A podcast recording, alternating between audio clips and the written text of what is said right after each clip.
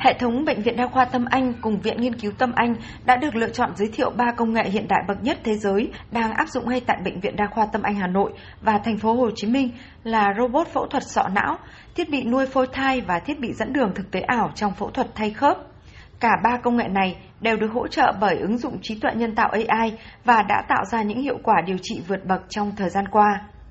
Theo đó, thế giới hiện chỉ có 10 nước phát triển ứng dụng công nghệ robot mổ não. Tại Việt Nam, hệ thống Bệnh viện Đa khoa Tâm Anh là đơn vị duy nhất đưa hệ thống robot hiện đại này vào hoạt động.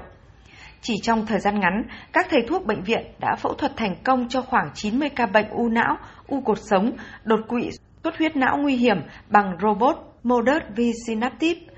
Tại triển lãm đổi mới sáng tạo Việt Nam với diễn đàn ứng dụng công nghệ y tế trong chăm sóc sức khỏe, giới thiệu và kết nối tiềm năng đổi mới sáng tạo, giáo sư Nguyễn Văn Tuấn, giám đốc Viện Nghiên cứu Tâm Anh có báo cáo về chủ đề vai trò của thông minh nhân tạo AI trong y học cá nhân hóa loãng xương, trình bày một số thành tiệu nghiên cứu của giáo sư Tuấn và các cộng sự về ứng dụng AI trong việc chẩn đoán và tiên lượng bệnh lý loãng xương. Phương pháp này đạt độ chính xác từ 92 đến 98%, giúp bác sĩ và bệnh viện tầm soát gãy xương đốt sống ở quy mô lớn.